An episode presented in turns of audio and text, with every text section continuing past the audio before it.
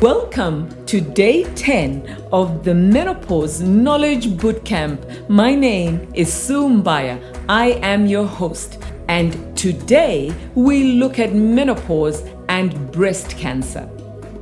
Several factors can increase a woman's risk of developing breast cancer. Many of these risk factors can be modified including lifestyle factors like diet, physical activity, and alcohol consumption. But other risk factors cannot be changed, such as age and family history of breast cancer. So, your personal risk is greater if an immediate family member, your mother, or your sister has had breast cancer, especially if it was at an early age. However, the most important risk factor for breast cancer is age. The chances of developing the disease increase with age. So, what is the connection between menopause and breast cancer? That's a really, really good question. Breast cancer is most commonly diagnosed in women over the age of 65 because most breast cancer cases happen after menopause, the events appear to be related. In fact, for a long time, it was said that menopause increases the woman's risk of breast cancer. However, as we keep abreast of the research, abreast, get it? You got that? As we keep abreast of the research, we are learning that menopause does not increase your breast cancer risk, age does.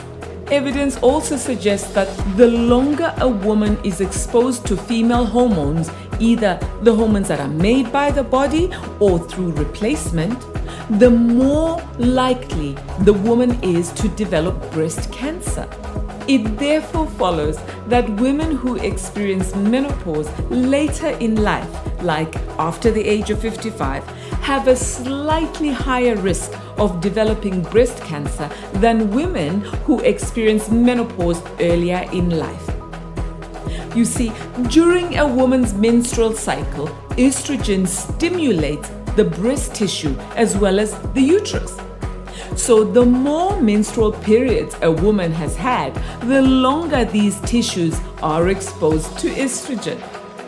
This means women who start menopause later may have an increased risk of breast, endometrial, and ovarian cancer, possibly because of these increased number of ovulations. Similarly, women who undergo hormonal replacement therapy to manage menopause symptoms may also have an increased risk of breast cancer. This is because HRT involves taking estrogen and or progesterone to replace the hormones that the body is no longer producing. But there is still a lot that we don't know. For example, it is unclear if HRT with estrogen alone, which is sometimes prescribed for women who have had a hysterectomy, increases the risk of breast cancer, or whether this is only for HRT, which combines estrogen and progesterone. At the same time, and rather confusing, women who undergo menopause due to certain medical treatments, such as the removal of the ovaries or radiation therapy, may have a higher risk of developing breast cancer. This is because these treatments can cause a sudden decrease in estrogen levels, which can trigger changes in breast tissue and in this way increase the risk of cancer. There is also a relationship between breast cancer treatment and menopause. Treatments including chemotherapy, hormone therapy, or ovarian suppression can cause menopausal symptoms. So, armed with this knowledge, how can you manage breast cancer risk during menopause? You will be glad to know that yes, there are some steps that women can take. These include maintaining a healthy weight. You see, being overweight or obese can increase risk of breast cancer. So it is important to maintain a healthy weight through a balanced diet and regular exercise. Limiting alcohol consumption.